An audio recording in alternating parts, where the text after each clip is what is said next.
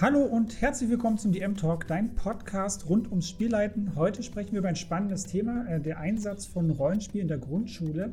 Da diese kleine Reihe Ende 2021 so gut ankam, äh, habe ich beschlossen, einmal im Monat ein Interview mit Experten äh, und Expertinnen zu der Arbeit mit Pen and Paper Rollenspielen im pädagogischen Kontext aufzunehmen und euch wieder ein Stückchen mehr zu zeigen, dass unser Hobby ja mehr ist als nur reiner Freizeitvertreib. Also seid gespannt, viel Spaß beim Zuhören. Ja, hallo Iris, schön, dass du äh, heute da bist. Hallo Chris, schön dich zu hören. Ähm, ich bin immer sehr, sehr gespannt bei diesem Thema und ich freue mich, ähm, wenn ich immer Leute mal hören darf, die das pädagogisch auch umsetzen, also Pen and Paper Rollenspiel und vor allem auch mal in der Grundschule, weil meistens ist das ja eher so Jugendarbeit, ähm, was die Leute damit machen. Daher freut es mich umso mehr, ähm, dass äh, ja, du heute ein bisschen erzählen wirst, was du so mit Rollenspiel machst. Aber erzähl genau. doch gerne am Anfang mal, wer, ja, wer bist du denn so? Was machst du denn vielleicht auch? Und ähm, bist du online irgendwo unterwegs? Und immer meine Lieblingsfrage, was ist, äh, sind so deine bevorzugten Rollenspielsysteme? Okay, da fange ich mal an. Also ich bin Iris Matros, äh, bin Vorsitzende eines äh, Spielvereins in Oldenburg. Ah, cool. Mit dem Namen Spieltraum e.V., äh, Verein für kreative Spielen. Und nebenbei habe ich seit vier Jahren eine eigene Con, die Org, also Oldenburger Rollenspielcon. Und wir machen zurzeit ganz viel online auf einen Stammtisch. Bieten wir halt äh, zurzeit äh, unsere Con im Mai an. Unter www.org-con.de kann man uns finden. Das äh, verlinken wir. Also ich, ich, verlinke die ganzen Sachen, die du jetzt gerade sagst, auch nochmal, weil mhm. ich das echt sehr cool finde, dass ihr sowas äh, Wirst du wahrscheinlich nicht alleine organisieren, nehme ich an. Nein, ich habe ähm, dass ihr das sowas organisiert. Ich finde das eh toll, dass so viele Sachen äh, trotz Corona hier auch äh, online stattfinden und da umgestellt wurde. Finde ich gut, dass das dann trotzdem stattfinden kann, irgendwie, auch wenn es nicht das gleiche ist. Kein Problem. ja, äh, was ich dazu, also ich arbeite seit gutem Jahr ähm, in der Grundschule in Hatten, also im Landkreis Hatten und äh, als pädagogische Mitarbeiterin und habe eine eigene Betreuungsgruppe von über 20 Kindern und, und mache auch natürlich auch Vertretungsstunden dort in der Schule und nutze die Beschäftigungsstunden halt auch für Rollenspielen natürlich.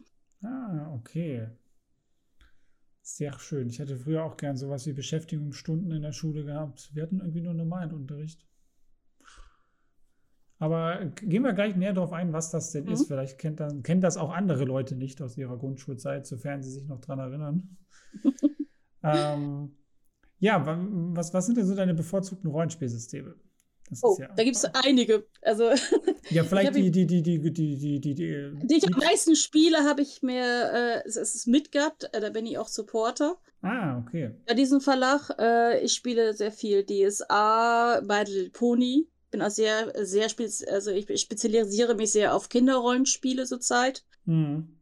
Äh, Machst du das, weil dir das privat Spaß macht oder eher wegen den Kindern?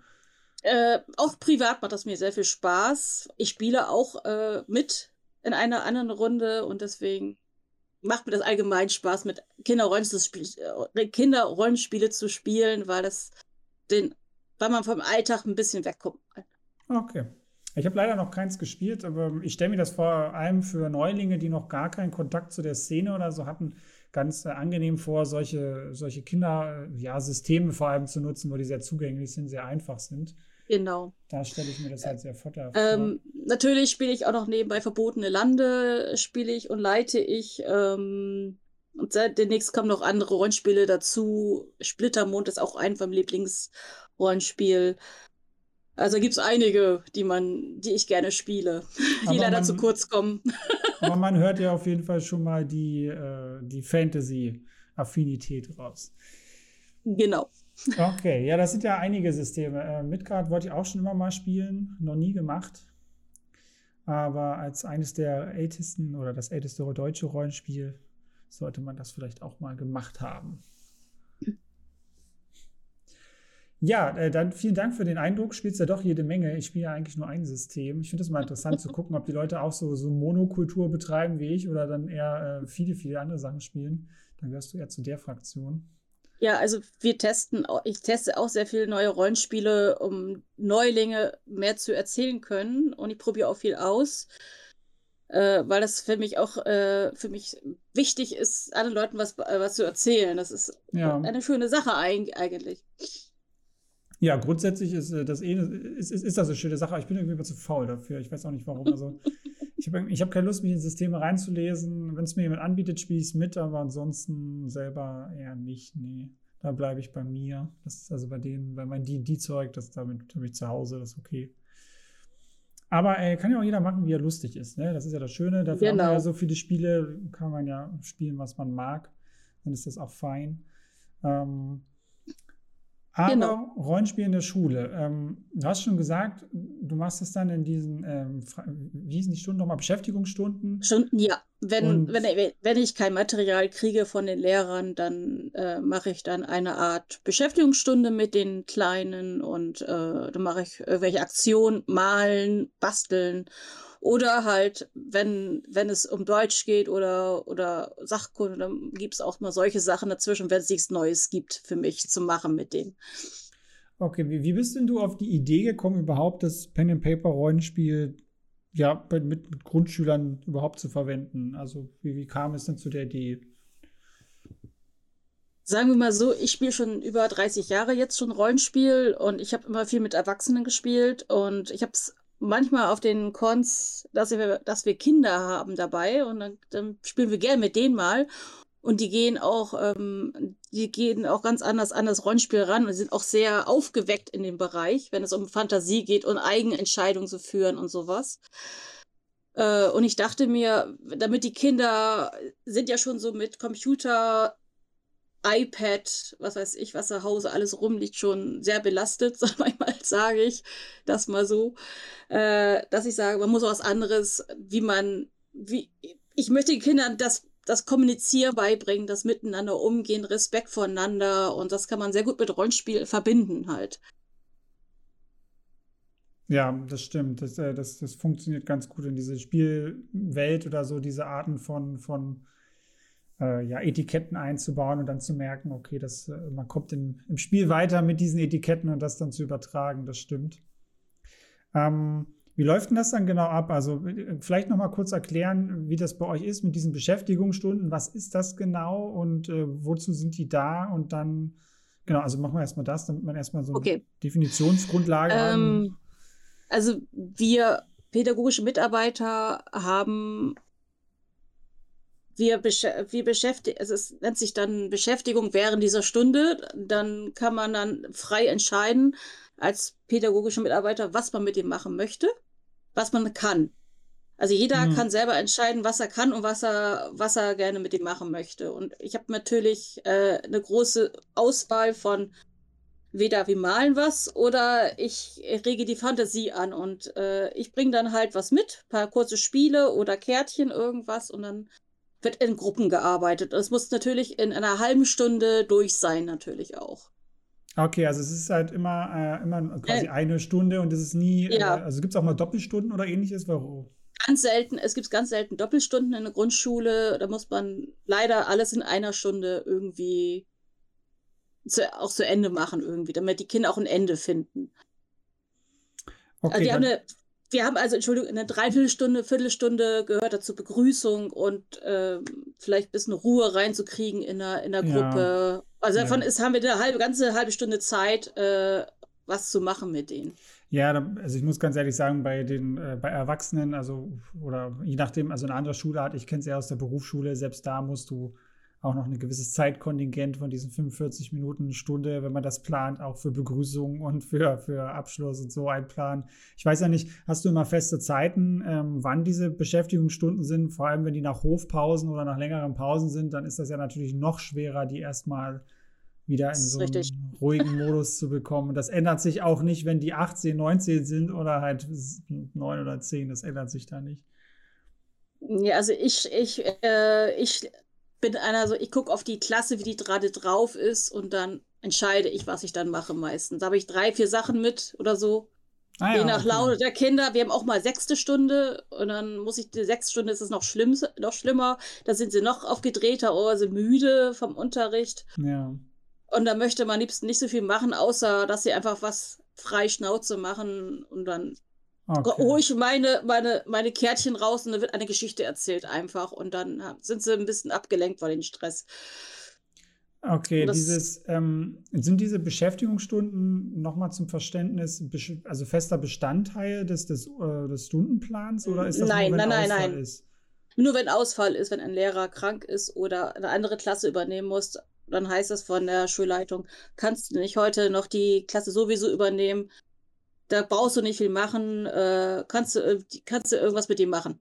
Okay. Und dann mache ich das. Also es ist sehr spontan. Also ich habe immer was in meiner Schule liegen, wo ich zugreifen kann und, okay, also und ich hole es einfach raus. Also ist das auch relativ variabel, wie oft ja. du was für eine Klasse und genau. Klassenstufe bekommst?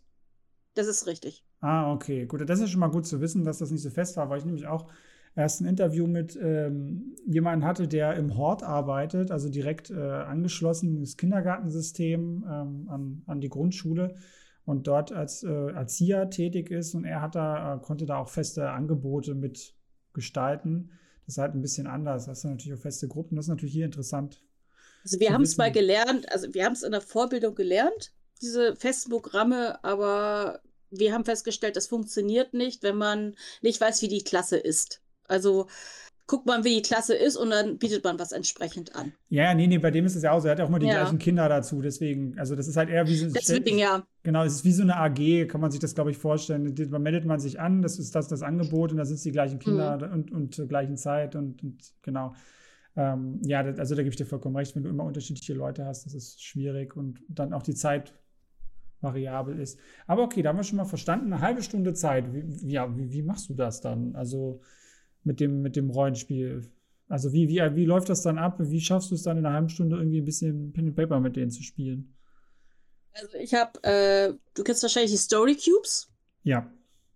Diese Würfel, äh, mein Mann hat die mal, äh, alle Bilder mal runtergescannt und mir als Kärtchen fertig gemacht. Mhm. Und der, davon habe ich jetzt so über 100 Motive drauf.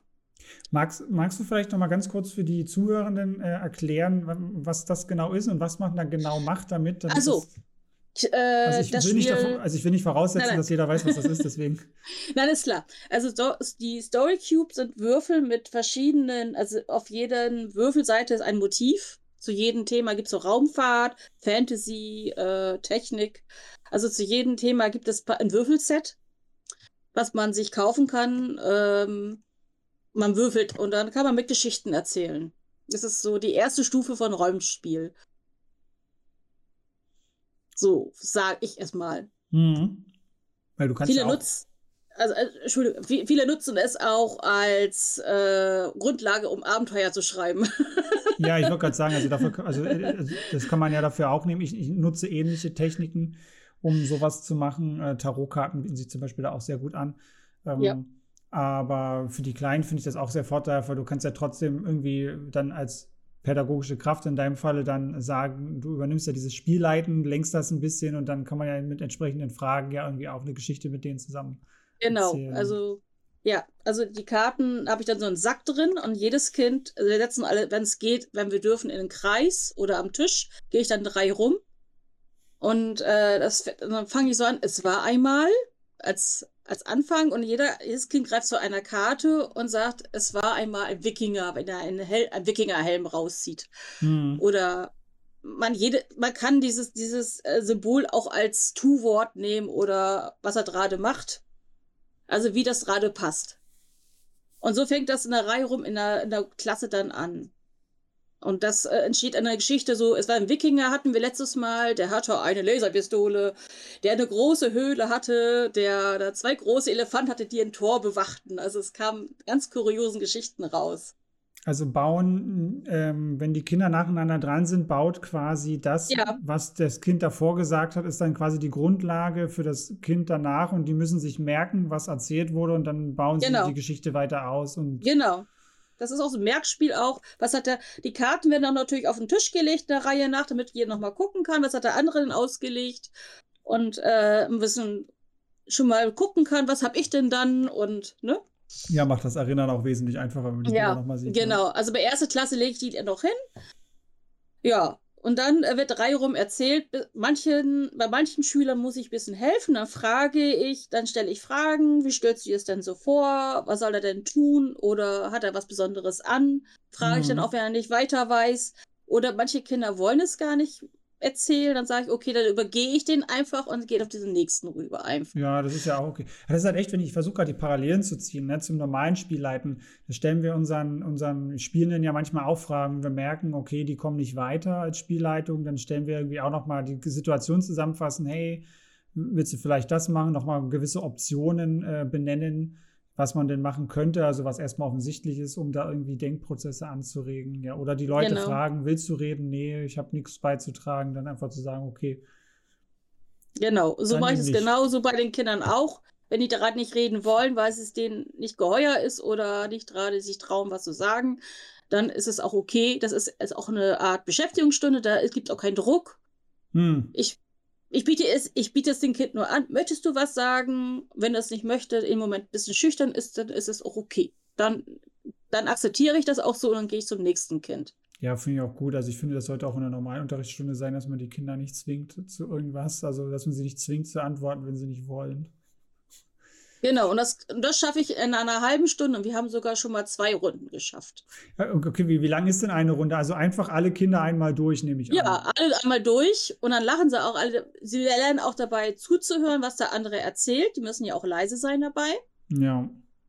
Und äh, ja, und manchmal schaffen wir eine Viertelstunde. Mhm. Und manchmal schaffen wir auch eine halbe Stunde, weil ich ein bisschen mehr, mehr ermahnen muss, weil ich mehr Kinder habe, die unruhig sind. Äh, das hängt mal von der Runde ab. Ja, und ich meine, wenn du sagst, äh, du hast ja immer so 20 Kinder ne, in der Klasse, ich meine, die Leute, die Eltern sind, die wissen, wie groß Klassen sind von der Anzahl her. Es wird ja nicht weniger. das eher, das, eher das mehr. Thema, ja.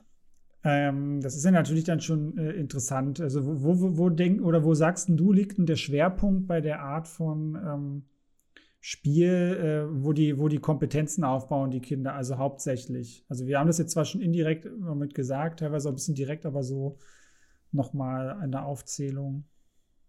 Also äh, die Kompetenzen, also dieses äh, Spielen, dieses äh, kreative Spielen fördert ähm, auch ähm, diese, Selbst, das Selbstwertgefühl von jedem Kind alleine, was hat auch hat. Äh, also es führt, die, es führt, dass die Kinder miteinander mehr kommunizieren. Und das ist äh, das, was, was wir eigentlich wollen in der Schule. Dass sie miteinander mehr reden, statt sich zu ärgern. ist das? Also äh, gehen Sie dann auch bei der, wenn du das mit den Story Cubes machst, gehen Sie da auch richtig in den Dialog miteinander? Also ich stelle mir gut vor, dass wenn das Kind äh, drei, drei ja. Kinder weiter quasi was zu dem sagt oder das wiederholt, dass ein Kind das vielleicht richtig stellt oder das lustig findet oder, oder irgendwie kommentiert. So ja, es gibt immer Kommentare, auch so, wenn jemand nicht weiter weiß, dann sagt, kommt einer nächste, ich, wie wär's mit sowas und sowas? Oder gibt Vorschläge von alleine oder sie helfen sich miteinander. Das ist auch eine Art Kommunikation und Unterstützung. Also manchmal brauche ich gar nichts machen, weil die Kinder unter sich schon sich helfen in der ersten Klasse wie man weitermachen kann, die Geschichte. Gibt es da auch äh, genau das Gegenteil, dass Kinder dann quasi, ähm, die das dann machen, dass sie dann von den Kindern, die gerade quasi das Spotlight haben, die gerade dran sind, dass sie das als übergriffig empfinden und sich dann beschweren, dass sie nicht reinreden sollen oder sie. Ja, das gibt es natürlich auch, das haben ja. wir auch. Dann wird es aber auch gleich gesagt, dann wissen aber die Kinder auch, oh, der hat jetzt was gesagt und es wird auch respektiert dann in dem Moment. Weil das finde ich halt, das, das finde ich halt nämlich auch spannend, weil das ist halt, beim Rollenspiel halt auch, also bei Pen and Paper halt auch das Spannende, dass du dich ja natürlich in der Gruppe auch arrangieren musst, weil es geht ja immer, also für mich ist es immer ganz oft halt diese Denkweise als Spielleitung in dieser Rederechtsverteilung, wer, hat wie, wer kriegt wie viel Rederecht, ähm, mhm. dass das also angemessen verteilt wird. Ne? Man muss ja mal dazugehen, das ist ja bei Kindern schon genauso, die, die einen haben wesentlich mehr Redebedarf als andere, ne, weil sie von Natur aus einfach redselig sind. Ähm, zum Beispiel, ich bin so ein Mensch, ich rede unheimlich gern viel, das ist einfach so. Da gibt es ja Kinder, die sind eher so schweigsam oder Menschen, die reden jetzt nicht so viel. genau. Muss man ja mal gucken, wie was, ne? Man fühlt sich immer bedrängt. Das finde ich halt auch spannend, weil du dann in dem spielerischen Rahmen dann halt auch lernen kannst, äh, Grenzen, ja, okay, das stört vielleicht es, manche Leute und. Also, was ich schön finde, dass die Kinder auch mal was von sich auch äußern, wenn es ihnen zu viel ist und sagen, ich möchte das nicht, das möchte ich auch, dass die Kinder es mir sagen. Weil wir können in Kindern nicht in den Köpfen reingucken, was sie gerade denken. Ja. Wenn sie schweigen. Und dann sage ich immer, wenn euch was nicht passt, sagt es mir. Sage ich immer jedem Kind, wenn ich das in Betreuung habe oder in der Beschäftigung habe, damit wir darüber reden.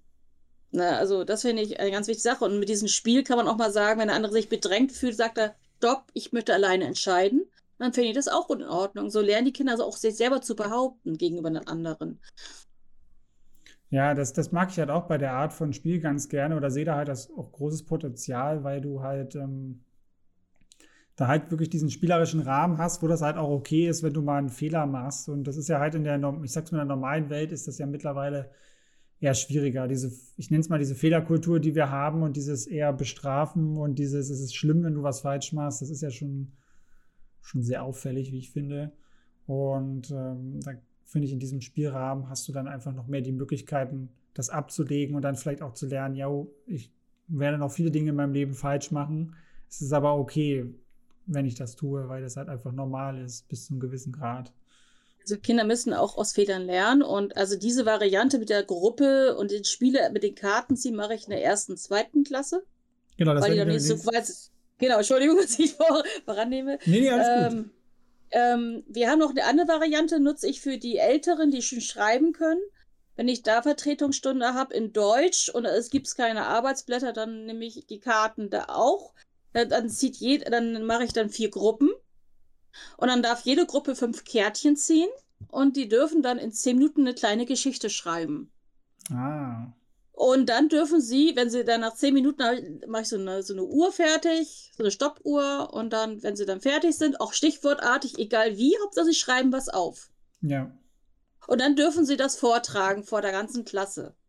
Und da kommt der erste, die ersten Hemmungen von den Kindern, sagen, ich muss da vorne stehen und was vortragen. Ja. Äh, da kommt so erst so der Angstschweiß ein bisschen durch bei, bei manchen Kindern. Das ist schon Aber echt traurig. Ich, das ist schon echt ja. traurig, dass das schon in dem, dem Alter dann so, so, so teilweise kommt. Du stehst vorne und erzählst irgendwelchen Menschen was, nur weil es ein paar Menschen sind in deinem Alter, dass das dann schon so. Und die äh, sind natürlich untereinander sehr fies. Kinder sind ziemlich gemein, muss ich feststellen, was sie dann zu den anderen in den Kopf werfen. Ja, manchmal. ehrlich halt. Sie sind halt ehrlich, ja. Sie sind ehrlich und das mögen die ihnen halt nicht. Dann sage ich, komm, das lernst du jetzt. Dann sage ich aber auch zu jedem, er möchte jetzt vortragen, hat ein bisschen Respekt vor ihm, das müsst ihr alle auch nochmal machen gleich. und dann wird es ruhiger. Und dann trägt er, dann trägt er das, äh, entweder erzählt er die Geschichte oder er liest die vor, je nachdem, wie er es aufgeschrieben hat. Ja. Und, und so lernen die Kinder auch ein bisschen auch äh, sich sicher da, da vorne zu stehen, frei zu reden. Und das ist auch eine gute äh, in Richtung äh, selbstbewusst aufzutreten auf Dauer dann, ne? vor anderen Leuten. Ähm, ja, das ist, ich finde das halt auch spannend, gerade weil du den Aspekt schon erwähnt hast, dass Kinder ja oft so, so ehrlich sind, ja. Ähm, was halt oft dann gemein ist. Ich meine, wir denken uns ja oft immer unseren Teil ne, bei vielen Dingen, äh, die so passieren in der Welt oder um uns herum und ähm, ja, und man drückt sich halt besonnen aus oder oftmals denke ich, dass man sich besonnen ausdrückt, damit man nicht zu viel Unmut schürt, falls die eigene Meinung so schlecht ist. Ähm, und gerade Kinder, ja, dürfen das noch lernen. Ich finde es ja grundsätzlich gut, wenn die Kinder extrem ehrlich sind, aber ich glaube eher die Art und Weise ist halt oft eher das Problem als das Was. Um, ähm, das kann halt schon sehr verletzend sein, ja, wenn dann so eine kleine Kohorte sagt, öh, das ist scheiße, was du da geschrieben hast und öh, das ist langweilig und ja. ja, ich denke mal, die werden sich sicherlich noch anders ausdrücken, je nachdem, was sie für Geschwister haben, in welchem Alter oder sonst wo Wörter aufgegriffen haben, was sie dann um sich schmeißen. Ähm, ja, Stelle ich mir spannend ja. vor. Und wenn die dann so ähm, zehn Minuten aufschreiben, also wie, wie gut sind denn diese Geschichten so? Also was ist. Äh, die sind äh, also für den Ansatz gar nicht so schlecht. Also kann man da so ein bisschen, ich gehe jetzt mal in diese Drei-Akt-Struktur also, rein, äh, so kann, erkennt man das so ein bisschen, dass sie so wie so einen leichten einleitenden Teil haben, so, so einen schönen Hauptteil und dann so einen Höhepunkt irgendwie. Also ja, also, die, also viele kriegen das ja schon hin mit der Einleitung, Hauptteil, Ende, also Schlussteil. Das kriegen die gar nicht, gar nicht so schlecht hin. Ist gut, zehn Minuten ist nicht lang. Das gebe nee, ich natürlich nicht, ist es nicht lang, klar. Also aber es soll ja erstmal erstmal für die spontane Runde erstmal geguckt, was können die Kinder überhaupt? Kann ich mal schauen, ähm, was kann ich mit den Kindern überhaupt machen, ne? Das ist auch so ein Probelauf manchmal gewesen, äh, was die Kinder alle so können. Ja. Und das klappt eigentlich ganz gut. Sie kriegen eigentlich das, oder sie erzählen einen Anfang und ein Ende. Und ein Hauptteil gibt es auch dazwischen, ein kleines. Was, was sie geschrieben haben. Und sie sitzen manchmal so viert oder so fünft in einer Gruppe und das kommt ganz schön schöne Sachen zusammen. Ja, wie, wie läuft denn das eigentlich? Ich meine, du sagst zehn Minuten Zeit, das ist natürlich echt wahnsinnig wenig, besonders wenn du in einer Gruppe von, ähm, ja, wie viel, wie, viel, wie viele Kinder sind das 24 dann? Kinder haben wir so im, im, Grundmaß. Nee, nee, ich meine in den kleinen Gruppen dann, äh, wenn die in den also, Gruppen arbeiten. Äh, vier bis fünf Kinder hatten wir jetzt letztes Mal. Ja, wenn wir dann zehn Minuten Zeit ansetzen bei vier bis fünf Kindern, die sich einigen müssen, die äh, schreiben müssen, ich finde das schon sehr, sehr sportlich für Erwachsene, muss ich sagen. Für Kinder umso mehr, weil Effizienz beim Arbeiten ist so eine Sache. Spannend. Also, wie läuft denn das dann ab? Die werden sicherlich äh, viel diskutieren, streiten die dann auch? Also, wie, wie ist das? Äh, ich habe eine Gruppe gehabt, die hat sich ein bisschen rumgeflaxt, also ein bisschen Witze gemacht die ganze Zeit. Klar, die haben halt nur Stichwörter aufgeschrieben. Äh, es gab so eine Gruppe, die hat wirklich gut gearbeitet. Und dann gab es eine Gruppe, die haben viel diskutiert. Also es gab verschiedene Methoden, wie man an die Sachen rangekommen ist, aber es kamen vernünftige Geschichten raus. Es gibt ja auch schon Leute in dem Alter, die ja gut improvisieren können. Ne? Das ist immer so Frage. Ja. Ich, find, ich finde, das ist halt auch eine gute, gute Übung, um so dieses Improvisieren, sage ich mal, zu lernen. Genau. Also sich schnell. Ich meine, ähm, viele Leute haben ja mal Angst ne, beim Pen and Paper Rollenspiel vor, vor dem Spielleiten, weil man muss ja improvisieren und da passiert ja so viele Sachen, auf die man nicht vorbereitet ist. Und ich denke mir halt immer, viele Leute verstehen, glaube ich, nicht so richtig, dass Improvisieren erstens mal nichts Angeborenes ist. Das ist eine Fähigkeit, nee. die kann jeder lernen. Ja. Ähm, es gibt natürlich Leute, die haben eine Affinität dazu. Ja, denen gelingt das vielleicht schneller, aber oder besser, aber grundsätzlich geht das. Und dass halt eine gute Vorbereitung halt die beste Voraussetzung einfach für, für Improvisation ist. Genau, und, und das, das, das, trainiere ich damit auch, dass sie mal spontan was hinschreiben müssen, mal ohne viel nachzudenken, einfach so aus, aus dem Bauch heraus was, was schreiben und mal gucken, was da rauskommt. Und das sind echt gute Sachen rausgekommen. Also sehr lustige kleine Geschichten, äh, die man auch, auch vortragen muss. Und das dauert ja auch gewisse Zeit, bis alle dran sind in den Gruppen. Ja, eben muss man das ein bisschen einteilen und das, es war auch kein Druck dahinter bei denen. Das haben die auch gemerkt, dass es einfach nur eine Beschäftigung war, ohne Benotung oder irgendwas. Und es hat ihnen richtig Spaß gemacht am Ende, haben sie auch gesagt. Also das hat ihnen richtig, die wollen das gerne nochmal machen, wenn, ich, wenn sie mich haben.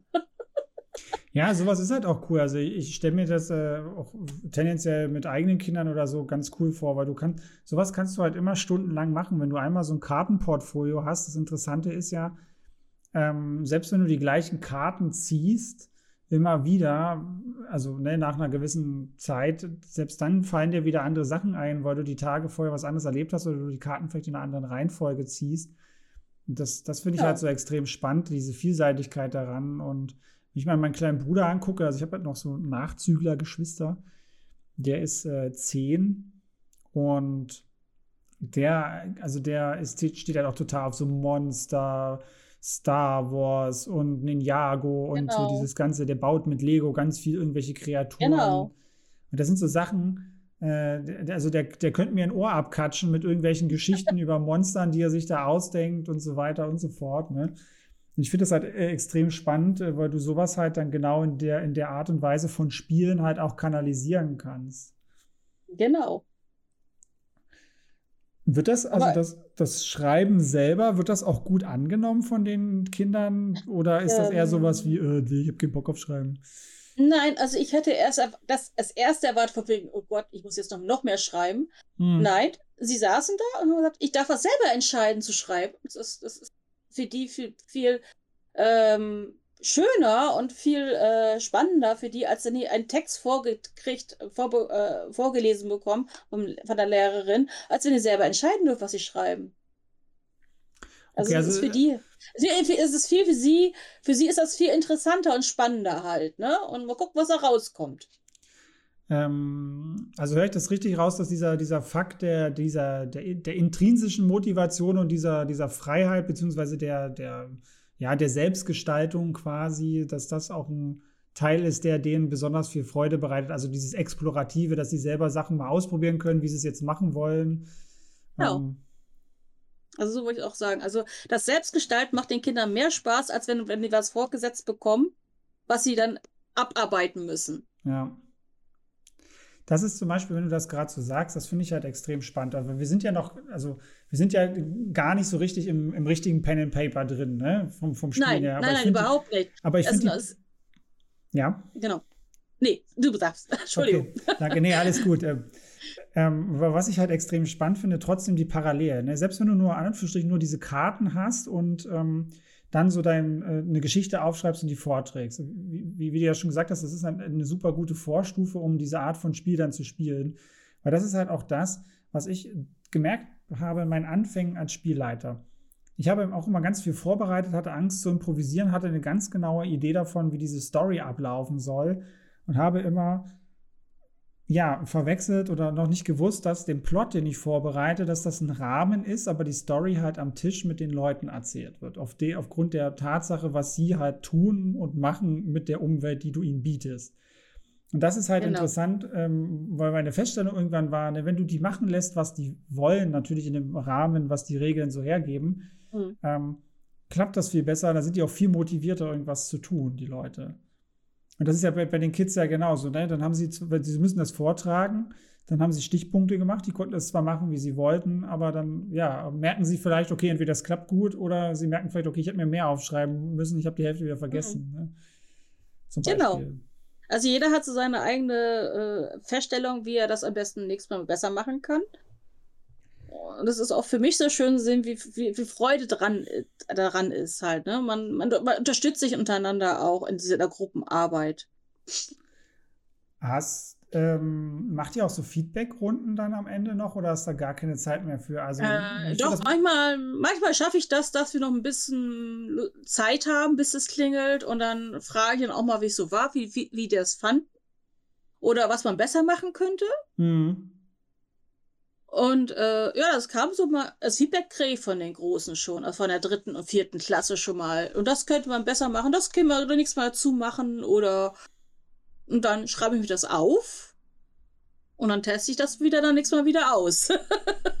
ja, was, was ich halt spannend finden würde, also wenn ich diese, diese Art von Betreuung machen würde, ähm, was mir spontan einfällt, ich würde die halt, mich würde interessieren, ähm, wie sie dann auch das Schreiben und so wahrgenommen haben. Ne? Dieses, ähm, hat dir das Spaß gemacht oder äh, bist du damit zurechtgekommen, so wie du es aufgeschrieben hast? Würdest du es das nächste Mal anders aufschreiben oder auch in diese Gruppenarbeit reinzugehen, da zu fragen? Das würde ich jetzt spannend finden, zu sagen, okay, seid ihr zurechtgekommen in der ja, genau, Gruppe? Genau, also ähm, das, das habe ich natürlich auch gefragt, natürlich.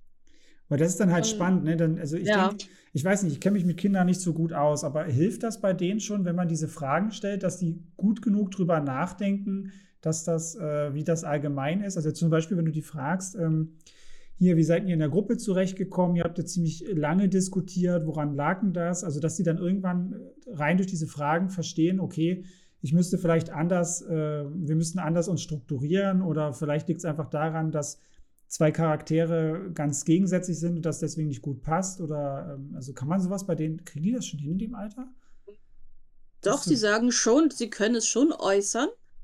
Bloß ob das ähm, in den Köpfen hängen bleibt, das kann man nicht so sagen bei denen, weil die sind noch sehr in einem, wie sagt man das, Spielmodus sind, diese Kinder halt, auch dritte noch, dritte Klasse ist es genauso, dass sie halt was wieder vergessen, was sie vielleicht mal miteinander gesprochen haben. Ja.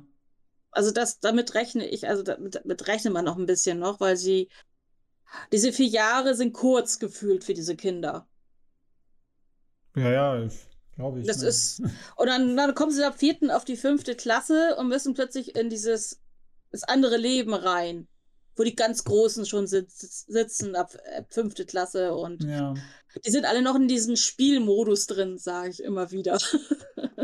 Ja, ich finde das halt interessant. Ich denke, ja, das Kindsein, in das Kindsein sind sie noch drin, ganz tief. Nee, also ist ja auch gut so, das sollen sie bitte ja. auch gerne noch bis ein paar Jahre später machen. Ähm, ähm, aber ich glaube, für das, was ich glaube ich, äh, was ich gerade möchte oder worauf ich wahrscheinlich vom Effekt mhm. her hinaus möchte, müsste man sowas halt wirklich regelmäßig äh, genau. festmachen, genau. ja, damit genau. man das wahrscheinlich besser erzeugen kann, diesen Effekt nicht von einem Einmal-Ding. Ich meine, nee, bei uns nee. Erwachsenen ähm, sagt man ja mal ganz oft diese Aha-Effekte, manchmal hat man die ja, ne, wo man dann so einen so einen klaren Moment erlebt, wo, oh, jetzt habe ich so eine, so eine richtig tiefe Erkenntnis für mich, mein Leben oder was auch immer in irgendeiner Konstellation gehabt. Ich denke, das kennen die meisten von uns. Mhm.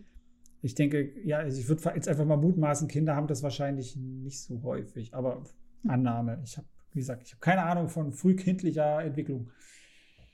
Also was besonders gut äh, ankommt bei den dritten, vierten Klassen sind Spiele entwickeln. Das mache ich auch nebenbei. Ich, wir haben auch eine große Brettspielsammlung in so einem Verein und da wollte ich mal eine Brettspiel-AG anbieten, wenn ich, wenn ich dürfte, aber darf ich leider noch nicht machen. Ähm, aber ah, ich hab, woran liegt äh, das, dass du das nicht darfst? Weil ich gerade in der Zeit meine äh, Betreuungsstunde habe und dann ah, ja, okay, gut. Dann, äh, kollidiert das miteinander. Ja, okay. Ich, weil das hätte mich halt auch mal interessiert, so rein von der, von der Entscheidungsebene her, so Schulleitung oder so, wie frei mhm. du da bist methodisch. Du hast zwar ja am Anfang gesagt, ihr könnt so grundsätzlich machen, was ihr wollt, aber wurde das schon mal gefragt, wenn du dann in die Richtung so Rollenspiel gehst, aber äh, ob das irgendwie sich das mal jemand angeguckt hat, ob das interessant ist, ob die das so kennen oder ob das noch, noch zu nah an normalen Spielen dran ist, was du da machst, dass das kein also ich habe das meinen Schulleiter erzählt, was ich mache bei der, beim, bei dem Bewerbungsgespräch, was ich alles so mache. Und er fand das die Idee sehr gut. Ja. Aber er hat gesagt, irgendwann sind wir in Ganztagsunterricht drin und dann heißt das dann auch nachmittags ein paar Stunden mal, dass wir da mal kriegen können für AGs oder sowas. Mhm. Also dann könnte ich es nochmal noch mal aufgreifen. Ähm, aber ich mit den großen Kindern äh, mache ich auch schon mal, wenn die schon schreiben können, äh, hier habt ihr ein Spielblatt, äh, entwickelt mal ein Brettspiel. Mit Regeln und alles drum und dran. Wenn die dann eine freie Zeit haben, wenn sie schon fertig sind mit den Hausaufgaben, alles, was sie machen sollten. Und dann nicht rumdödeln müssen mit irgendwelchen Sachen oder missbar oder laut werden. Dann sage ich, komm, ihr könnt ihr ein Arbeitsblatt nehmen, macht mal was daraus.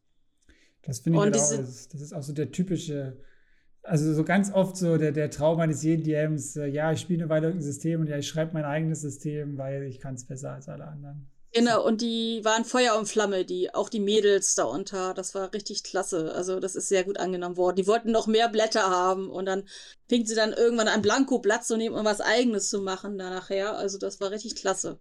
Du hast, da hast du gerade noch was erwähnt, das finde ich auch spannend. Äh, Mädchen und Jungs, wie ist denn da so die Verteilung? Das stimmt, das habe ich beim letzten Interview gar nicht Oh, gefragt. ja. Also Mädchen von, von der Begeisterung und von dem Interesse her und dem Mitmachen her. Wie, wie ist denn. Ähm, Jungs äh, sind äh, viel aufmerksamer, was das Thema Spielen angeht. Mädchen natürlich auch, aber sie sind noch etwas manchen Dingen zurückhaltender als Jungs. Was denkst du, woran das liegt? Ich denke, es liegt auch viel am Elternhaus, was, äh, was da gespielt wird mhm. und was nicht. Ähm, wir hatten in der vierten Klasse das Thema äh, Minecraft gehabt, also Computerspiele. Ja. Da kenne ich ganz viele, die ihre großen Geschwistern haben. Und da war auch ein Kind bei, wo der große Bruder schon Rollenspiel macht. Das kann der Kleine schon.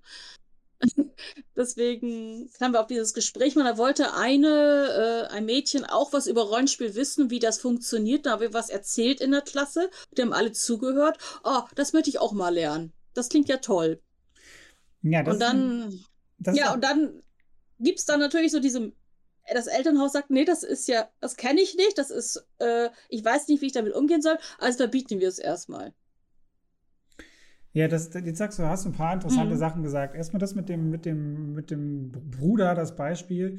Ähm, man mhm. muss ja auch mal gucken, ne? gerade Computerspiele und so, so, jetzt sag ich mal auch so Rollenspiele, das machen ja eher, also ist ja sehr männlich dominiert. Mhm. Also im klassischen Pen and Paper wie beim Computerspielen. Da hast du eine extreme Dominanz der, des, des männlichen Geschlechts. Ich kann es jetzt nur aus der Pen and Paper Szene sagen, da sind wir ja bei ungefähr 70 Prozent Männeranteil.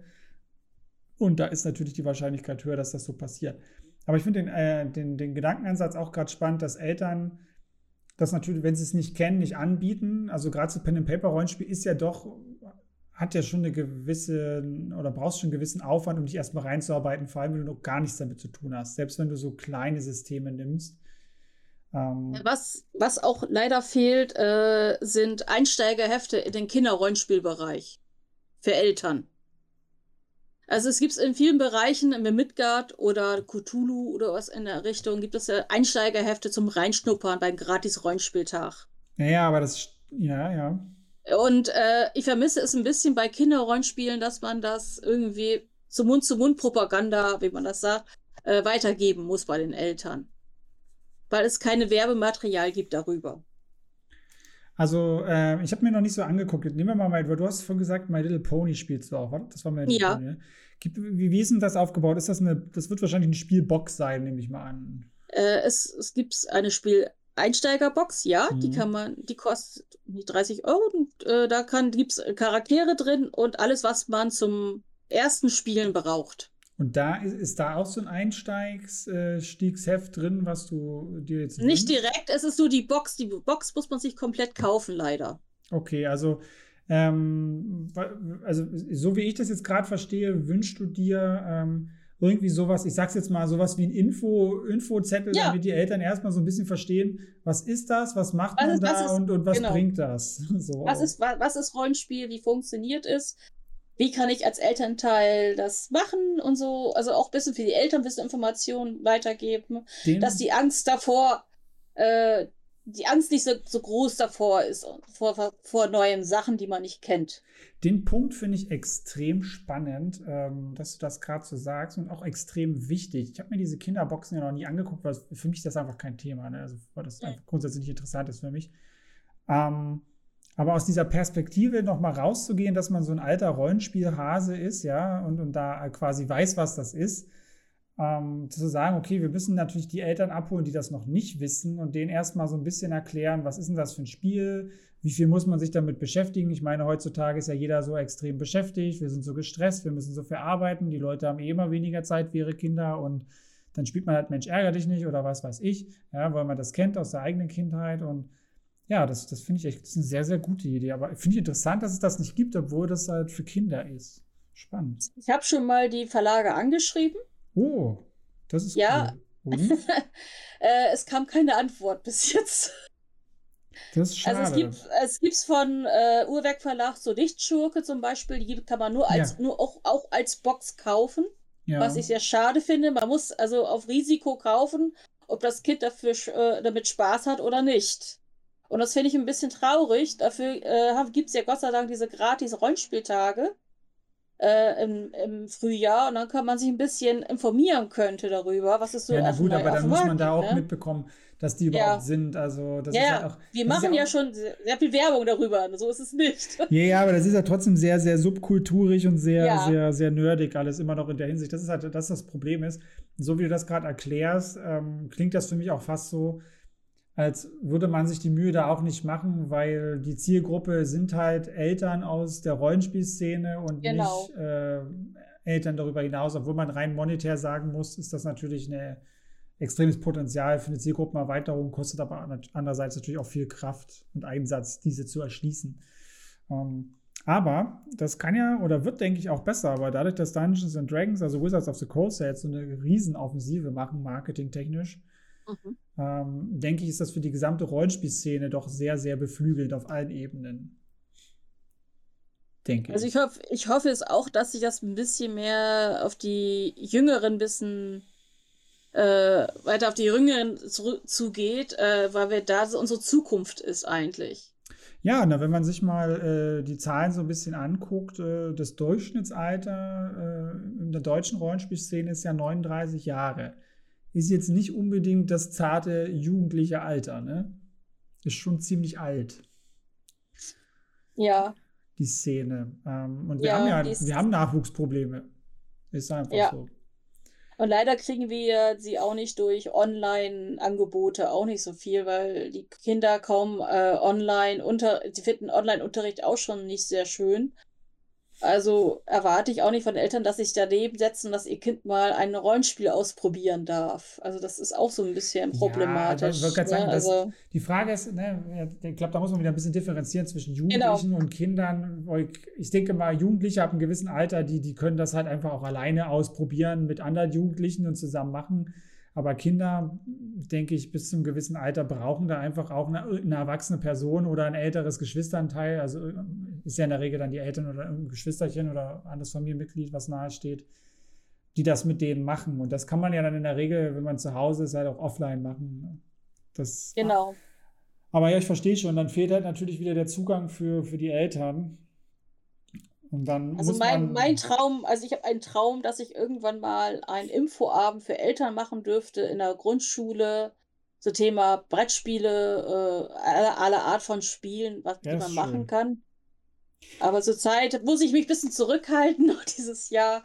Aber vielleicht kommt es irgendwann mal, dass wir das mal machen dürfen. Dass die vielleicht offener damit umgehen, die Eltern. Ach, vielleicht ist, vielleicht ist der, der, der Schritt ähm, über deine AG auch gar nicht so schlecht, dass du erstmal von deiner Schulleitung da die, die AG in der Hinsicht ähm, genehmigt bekommst, dass das dann klappt und die Kinder vielleicht, ich meine, Kinder, wenn die, wenn du, ich, ich hoffe, dass die Eltern ihre Kinder auch dann fragen, wie war dein Tag, was hast du Schönes erlebt, dass sie dann natürlich mhm. auch erzählen, ja, wir haben hier so eine tolle, so tolle AG, wir haben da gespielt und ähm, das war das toll da. Und dann wissen die Eltern ja dann hoffentlich nach einer Weile irgendwann, dass es das gibt und dann denke ich, kann man darauf super aufbauen. Mhm. Das Finde find ich eine ja. gute Sache. Finde ich eine gute Sache. Was motiviert dich eigentlich da so, so engagiert zu sein in der Hinsicht? Weil du machst ja schon echt extrem viel, was du auch am Anfang da gesagt hast, mit dem Spieleverein, Convention, auch in der Schule, in deine Arbeit das so zu integrieren, ist ja schon echt sehr, sehr viel. Ich weiß es nicht, woran es liegt, aber es macht mir einfach Spaß, es zu spielen und es weiterzugeben an andere Leute. Und ich spiele auch gerne mit Anfängern auf, auf Veranstaltungen, damit sie es kennenlernen. Äh, ich weiß, ich mache es einfach gerne. Ich bin halt einfach so ein Mensch, der halt motiviert bei solchen Sachen ist. Alles gut, das ist, das ist eine schöne Antwort. Also ich wollte gerade sagen, man muss dir da jetzt nichts äh, aus den Fingern ziehen. Nee, ist doch, ist doch schön, ist doch eine gute Antwort. Ich meine, es macht einfach ja, Spaß. Es macht ja, einfach Spaß. Das ist, ja, das ist ja mal genau das. Wenn wir Freude an Tätigkeiten haben, dann, dann, dann ist es auch okay, weil dann nehmen wir es halt nicht wie Arbeit oder als Stress wahr. Dann machen wir es halt auch gerne, auch wenn es vielleicht viel Zeit beansprucht. Und das kann ich mir bei dir sehr gut vorstellen, weil ähm, ich kenne auch ein paar Leute, so größere Veranstaltungen zu organisieren. Das habe ich auch schon mal gemacht. Zwar keine Convention, aber ich weiß, wie viel da dran hängt dann Vereinsarbeit ist, wenn man dahinter ist, ist es alles viel Zeit und das natürlich noch neben Job und privatem Leben mit Familie ist natürlich ist viel Zeit. Also finde ich sehr, sehr schön, dass du das machst. Also die schönste Belohnung ist nach so einer Runde, wenn man mit Kindern spielt auf Veranstaltungen, also offline jetzt auf, ähm, wenn man da zu Besuch ja. ist, dass man ein Dankeschön kriegt und hast du toll gemacht, mir echt Spaß gemacht, ich komme wieder das ist für mich das Beste, was ich, was ich, was man hören kann als Spielleiter. Ja, das ist schön. Ich wollte gerade sagen, wenn Sie sagen, es wäre Kacke, das ist immer ziemlich. Ich überlege ja. gerade, ja, meine Anfangszeit hatte ich das echt besonders häufig, äh, dass die Leute gesagt haben, ja, es war total scheiße so. Also hatte ich auch schon, hatte ich mal, ja. ja. Also meistens passiert, also eigentlich passiert es mir nicht mehr, aber ich spiele halt eigentlich in der Regel auch nur mit den gleichen Leuten, aber selbst wenn ich mit neuen Leuten spiele. Aber ja, das ist kein schönes Gefühl. Nein. Nein, wenn man negative Sachen mitkriegt, dann weiß man, woran man arbeiten muss. Ja, aber ich wollte gerade sagen, dafür hat man ja, ja. diese Feedbackrunden und das finde ich ja. halt auch grundsätzlich sehr wichtig. Ne? In dem Falle, wenn wir wieder auf diese äh, auf die Grundschulthematik zurückgehen mit den ja. Kindern, dass sie überhaupt erstmal ein bisschen kennenlernen, was ist reflektieren, ein bisschen das Sprechen lernen, sich ausdrücken lernen, ihre Gedanken zu formulieren. Ne? In, der, in der Form, wenn wir erwachsen sind, finde ich das halt unheimlich wichtig, weil viele Erwachsene haben meiner Meinung nach auch immer noch das Problem, klar zu äußern, was sie wollen oder halt nicht wollen. Halt auf den Punkt genau. gebracht. Und das finde ich beim genau. Rollenspiel halt auch super. Einfach in einem tollen Rahmen oder einem guten Rahmen da auch spielerisch zu sagen, okay, hey, das hat mir heute nicht gefallen, das hat mir heute gefallen und so kann man das halt auch gut üben. Und das ist halt äh, für, für Teambuilding oder, ne, ich sag mal so, wenn du irgendwo im Unternehmen bist äh, oder bei der Arbeit hast du in der Regel ja Teamkollegen und das ist halt auch da auch wichtig. Wie oft streiten wir uns über irgendwas, weil Sachen nicht ausgesprochen werden oder, oder, oder genau. komisch, komisch kommuniziert werden. Das ist dann immer so. Ich weiß nicht, ob das in der Schule besser ist, weil das so mehr oder weniger alles Pädagogen sind, aber ich merke zum Beispiel in meiner Einspielgruppe, ich habe ja zwei Stück, die eine besteht nur aus Pädagogen das ist schon eine andere Form von Feedback-Kultur, die wir da haben. Das merkt man einfach. Also man muss wissen, wie man mit Kollegen redet, damit man nicht aneckt. Ja gut, das ist ja normal. Das hat man bei jedem. Das, ist, ne? das, äh, das habe ich jetzt auch lernen müssen. Also man hat äh, gewisse Vorstellungen von der Arbeit. Ja. Ähm, man muss sich hier auch, äh, man holt sich auch Tipps von langjährigen Lehrern, also die schon lange da arbeiten, wie man da am besten mit der Klasse umgeht. Ich musste auch von Anfang an lernen, so unterrichten jetzt in diesem Jahr. Ja. Das, das lernt man nicht auf heute auf morgen. Das, nee, das, das ist das richtig. Ist ein, das, das, ist ein Prozess halt. Und ähm, Normalerweise hat man nur sechs Leute um sich herum, wenn man Spielleiter ist. Und auf einmal hat man 20 Kinder oder 24 ja. Kinder um sich herum. Und äh, da ist, ist man schon dankbar, wenn man mit den Lehrern, du, ich habe Probleme, wie machst du das damit oder wie kriege ich ja. die Klasse ruhig oder sowas. Ja, da ruft man sich schon Tipps ab, ne? Ja, das sind dann so typische pädagogische Sachen, die man halt neben, nebenbei benutzt, ne? Die in der Regel im Erwachsenenalter gut funktionieren oder wesentlich besser.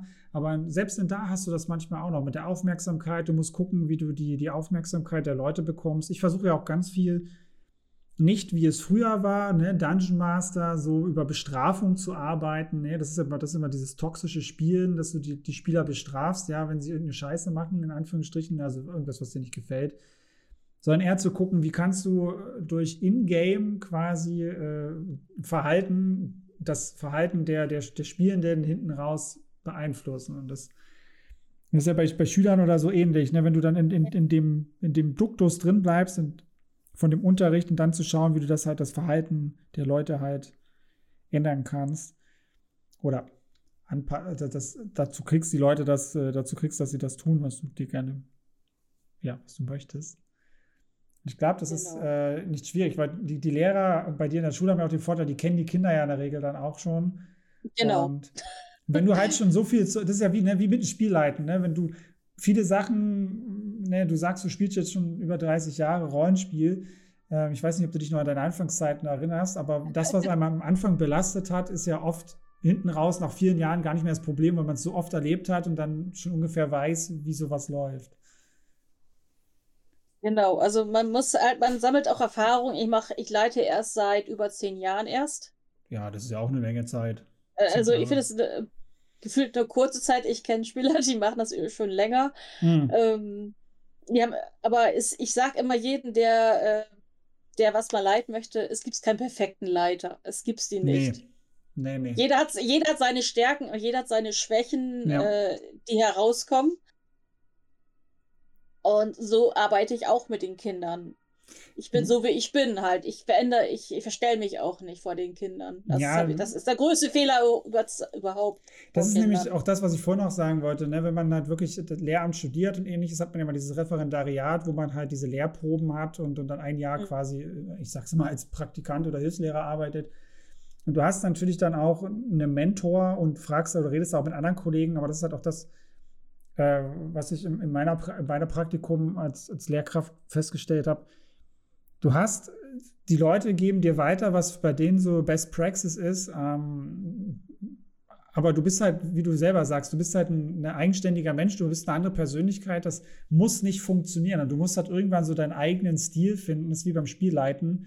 Die können viele Leute genau. immer Tipps geben, aber das ist ja immer nur aus ihrer Perspektive heraus, was ist so das Wichtigste. Und natürlich neigt man auch dazu, dann die Dinge zu forcieren, indem man entweder sehr schlecht ist oder halt sehr gut ist, ja. Hm. Und wie du schon gesagt hast, äh, man kann nicht alles gut können, auch beim Spielleiten nicht. Man hat seine Stärken, man hat seine Schwächen. Es ist natürlich sehr vorteilhaft, wenn man genau weiß, was man gut kann und was nicht. Das macht es einfacher.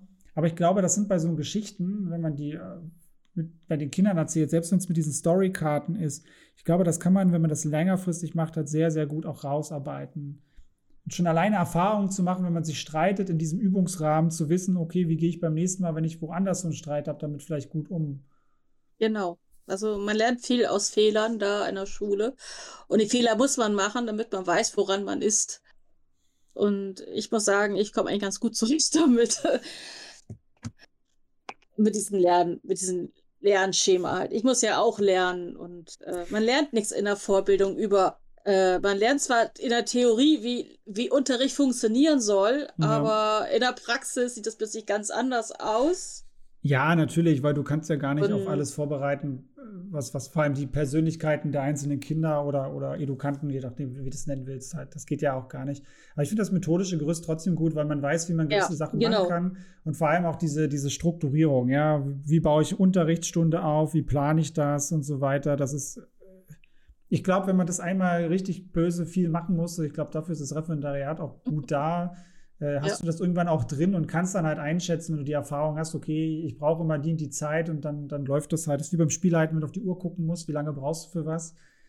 Und irgendwann weißt du dann in der Regel, wie viel man in der Gruppe, in der man leitet, halt auch schafft an dem Abend. Das ist halt oft. Ja, also mich, mich, mich haben schon einige Leute gefragt, ob ich studiert hätte. Ich so, nein.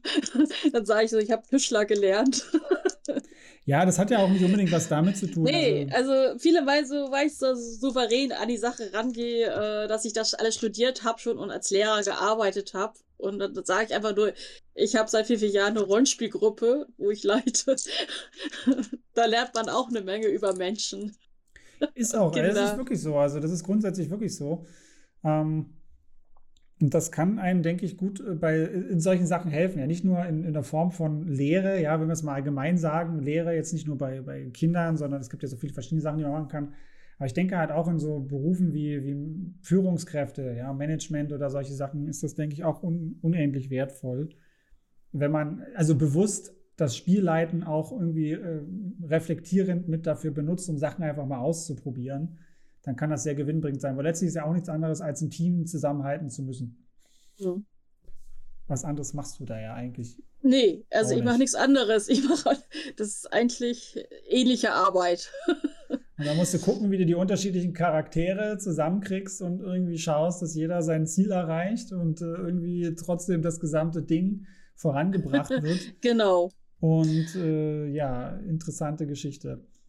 Ähm, grundsätzlich nochmal, wo siehst du, du Grenzen bei der, bei der Art von Spiel? Wir haben jetzt relativ viel darüber geredet, was, mhm. was man da fördert und ähm, was auch sehr vorteilhaft ist, ähm, dass denen das auch Spaß macht, in welchem Rahmen die halt gut auch lernen in dem Alter. Mhm. Wir Menschen lernen ja allgemein spielerisch besser, aber davon abgesehen. Also wo denkst du, sind die Grenzen, mhm. wenn man das jetzt noch weiter steigern würde, zum Beispiel Richtung Pen and Paper? Äh, wenn man es in Richtung Pen and Paper machen würde, ähm, da gibt es schon starke Grenzen. Gerade in den ersten und zweiten Klassen, dann würde ich äh, das wirklich in den kleinen Rahmen machen, nur vielleicht ohne Regeln, ohne ähm, dass man da spielerisch äh, die erste Vorstufe macht zum Rollenspielen nur. Mhm. Ähm, was die größeren Kinder traue ich denen schon was zu, dass sie vielleicht die schon lesen und schreiben können. Vielleicht auch das Lesen dadurch, ähm, also ich sehe da auch einen Vorteil drin, dass, dass sie da drin das Lesen äh, intensivieren, also dass sie mehr Bücher lesen dadurch. Man muss ja auch Regeln durchlesen irgendwann mal, dass man mit kleinen Rollenspiel anfängt. Wie lerne ich äh, die Regeln durchzulesen? Wie setze ich das um? Ja, auch logisches Denken brauchst du da. Logisches Denken, äh, und wenn jemand mal leiten möchte oder was, äh, was, was leiten möchte mal in der Gruppe, äh, dass er sagt, oh, ich lese mal eben die Regeln durch. Bei einem Brettspiel ist es ja auch ähnlich, dass einer die Regeln lernen muss. Ja. Äh, da sagt, okay, ich erkläre euch das, dass einer das erklären muss. Dass, dass, dass, dass man so eine Vorstufe, das äh, Durchlesen, dass man Bücher besser mehr liest in seinen, seinen Alltag. Ja. Und dass das in einem Computer nicht immer nicht immer da sind. Auch mal Bücher mal in die Hand genommen werden müssen. Und vielleicht die Lust mehr zum Lesen kommt und mehr, dass man mehr Geschichten liest, auch mal damit. Es gibt so schöne Kinderbücher inzwischen auf dem Markt, wo ich sage, boah, hätte ich die früher schon gehabt, wäre ich glücklich. Ja, früher hat man ja die Erwachsenenromane gelesen, aber ich glaube, da früher gab es halt auch diesen Markt doch gar noch gar nicht so. Nee, richtig, ne? und jetzt, wenn ich die Bücher lese, was für Auswahl wir haben für junge Leute und für Kinder, wo ich denke, boah, ich wäre glücklich gewesen als Kind, ne? Also also das, ich finde, durch das Pen und Paper äh, kann man äh, diese Grenzen halt, dass man nicht so viel machen kann, aber man kann ein bisschen machen. Ja. Und vielleicht ein bisschen dadurch auch für die größeren Kinder das Lesen fördern. Okay, und, ja, das, also, und, und, das, und, das, und das Selbstwertgefühl zu steigern damit halt auch. Ne? Also ich denke halt immer an diese, diese riesigen Quellenbände von, von Aventurien. Kann man sich halt auch mit, dem, mit der Geschichte von Aventurien auch sehr gut beschäftigen. Also später irgendwann, ne, wenn man sagt, okay, man hat da, da Bock, da kann man ja auch extrem viel lesen. Da gibt es ja so viel Zeug. Also ich habe schon einige Kinder zum Lesen gebracht durch diese Einsteigerhefte von Rollenspielen. Und er hat jetzt eine eigene Rollenspielgruppe. also schwer ein Kind, ein Kind. Ja, das ist doch schön. Ähm, was hättest du dann vielleicht noch abschließend für Tipps für Eltern zu Hause, die sagen, okay, ich möchte jetzt gern mal mit meinen Kindern anfangen, Richtung Rollenspiel zu gehen. Ne? Wir sind selber irgendwie Pen-and-Paper-Spieler. Wir, wir, legen Wert darauf, viel mit der Familie zu machen und möchten, die haben uns auch kleine Kinder im Grundschulalter. Genau, wir möchten dann halt äh, Richtung Pen and Paper gehen. Was, was würdest du da konkret nochmal zusammenfassend vorschlagen? Ich meine, die ganze Episode war ja eigentlich schon mehr oder weniger der Weg dahin, wie man hinkommt, aber nochmal so kurz und knackig. Okay. Also wenn man, äh, wenn man mit anfangen möchte mit Kindern und die sind so, äh, so gerade Grundschulalter, das ist sehr optimal dafür, äh, sollte man mit Kinderrollenspielen anfangen. Es gibt verschiedene äh, Systeme, zum Beispiel Aventürchen. Mhm. Es ist ein DSA-Rollenspiel für Kinder. Es gibt Monsterjagd von Uhrwerk Verlag, so nicht Schurke, Madel Pony, wo Kinder dann auch, äh, vielleicht sie älter schon mitlesen können. Äh, da gibt es Regelwerke, dass man die erstmal zum Lesen bringt, die Kinder erstmal mit gemeinsam vorliest und mal gucken, was man gemeinsam Schritt für Schritt äh, äh, erstmal liest und dann guckt, wie kann man das umsetzen zusammen und die Kinder mitentscheiden lassen auch. Was sie sich vorstellen an Themen auch, weil jedes Kind hat ein anderes Thema auch und. Hm, da finde ich vielleicht, also da könnte ich mir auch gut vorstellen als Vorbereitung diese, diese Story Tubes halt auch mit zu nutzen, wie du ja, das. Genau, wieder die Story Cubes erstmal anzuschaffen, erstmal gucken, äh, was ist mein Kind denn bereit für sowas, erstmal das als Vorstufe nehmen, genau. Und dann, wenn das Kind sagt, ich möchte mehr davon, ne, hm. und dann mhm. und wenn der Papa auch schon Rollenspieler ist, da holt er sich dann halt so nicht Schurke, wo auch das Kind mal selber leiten darf, mal irgendwann. Wo man irgendwas Kreatives machen kann mit dem Kind. Also sehr schönes System. Ähm, und dann gemeinsam als einen Spielabend erstmal macht, so zwei Stunden und dann, ist auch gut für das Kind mal ausprobieren einfach. Auch ja. mit viel, auch und einmal auch mal einfach nur ausprobieren. Also da gibt es keine äh, Bestimmtheit, wie man das am besten machen kann. Also einfach mal ausprobieren. Okay. Also mehr kann ich nicht so sagen. Das nee, sagen immer jeden Eltern. Nee, nee ist, ja, ist, ja, ist ja gut. Also ich, alles an Tipps, die Leute, die, die bei mir regelmäßig reinhören und vielleicht auch Eltern sind, ich denke, äh, jeder der Leute, die, die, die ich da im Interview habe, die ich für sowas immer frage, die haben immer so andere Schwerpunkte oder andere Nuancen oder teilweise auch komplett oder Einfach neuen. auch nur mal also als Elternteil auch mal kaufen, durchlesen, auch erstmal ist das was für mein Kind. Ja. Und Seite packen und wenn es so weit ist, dann wieder rauspacken. Es ist, es ist erstmal da. Das ist, es frisst, es muss ja nicht gefüttert werden, es steht einfach ein Regal erstmal das Spiel. so, und dann kann man das nächste Runde, oh, jetzt, oh, das Kind ist älter, jetzt kann ich es mal probieren nochmal mit dem Kind. Also, das muss man halt auch probieren, wie das Kind gerade drauf ist. Ne? Also. Ja. Oder wenn man sich unsicher ist und damit noch gar nichts zu tun hatte, kann man ja vielleicht auch selber mal zu gratis Rollenspieltagen gehen. Äh, genau, genau Veranstaltungen einfach, genau, zu uns Veranstaltungen hingehen, sich beraten lassen. Wir geben auch gerne Beratung an Eltern. Ähm, was man mit den Kindern machen kann. Also wir bieten genug äh, Möglichkeiten an, es kennenzulernen. Auch selber mal hinzusetzen beim Kinderrollenspiel und selber ausprobieren. Sagen wir den Eltern auch. Und sie wissen, was da eigentlich ab, wie das abläuft. Das ist gut. Also die Leute, die hier äh, mithören und aus dem Raum Oldenburg kommen, mhm. da wisst ihr, wo ihr euch dann äh, melden könnt. Ähm, denn wir, wie am Anfang schon gesagt, ich werde auf jeden Fall äh, den Spielverein, den du eingangs erwähnt hast, und die Convention äh, mit verlinken und alles andere, was du noch für, für dich für wichtig erachtest, werde ich mit in die Podcast-Beschreibung hineingeben, dann kann man sich das angucken. Ähm, ja, ansonsten äh, möchtest du abschließend noch irgendwas sagen? Oh, ja, ähm, was man zu sagen? Es hat mir viel Spaß gemacht, hier was zu, darüber zu erzählen. Viel gut, mir auch. Dass man auch was, weil viele haben ja keine Vorstellung, was nach Schule manchmal so vorgeht oder wie das funktioniert, der Ablauf im groben Sinne und dann hat man ein bisschen Einblick. Also das finde ich sehr schön, dass man darüber erzählen durfte mal. Sehr schön, das äh, freut mich. Äh, ich habe mich auch gefreut, äh, ja, dass das zustande gekommen ist. Und äh, ja, wie eingangs schon gesagt, dass wieder mehr die Leute mehr hören, dass dieses Hobby mehr kann als nur, wir haben als Erwachsene haben Spaß zusammen, sondern auch für die Kinder, für unsere Zukunft quasi äh, einen großen Mehrwert bieten kann.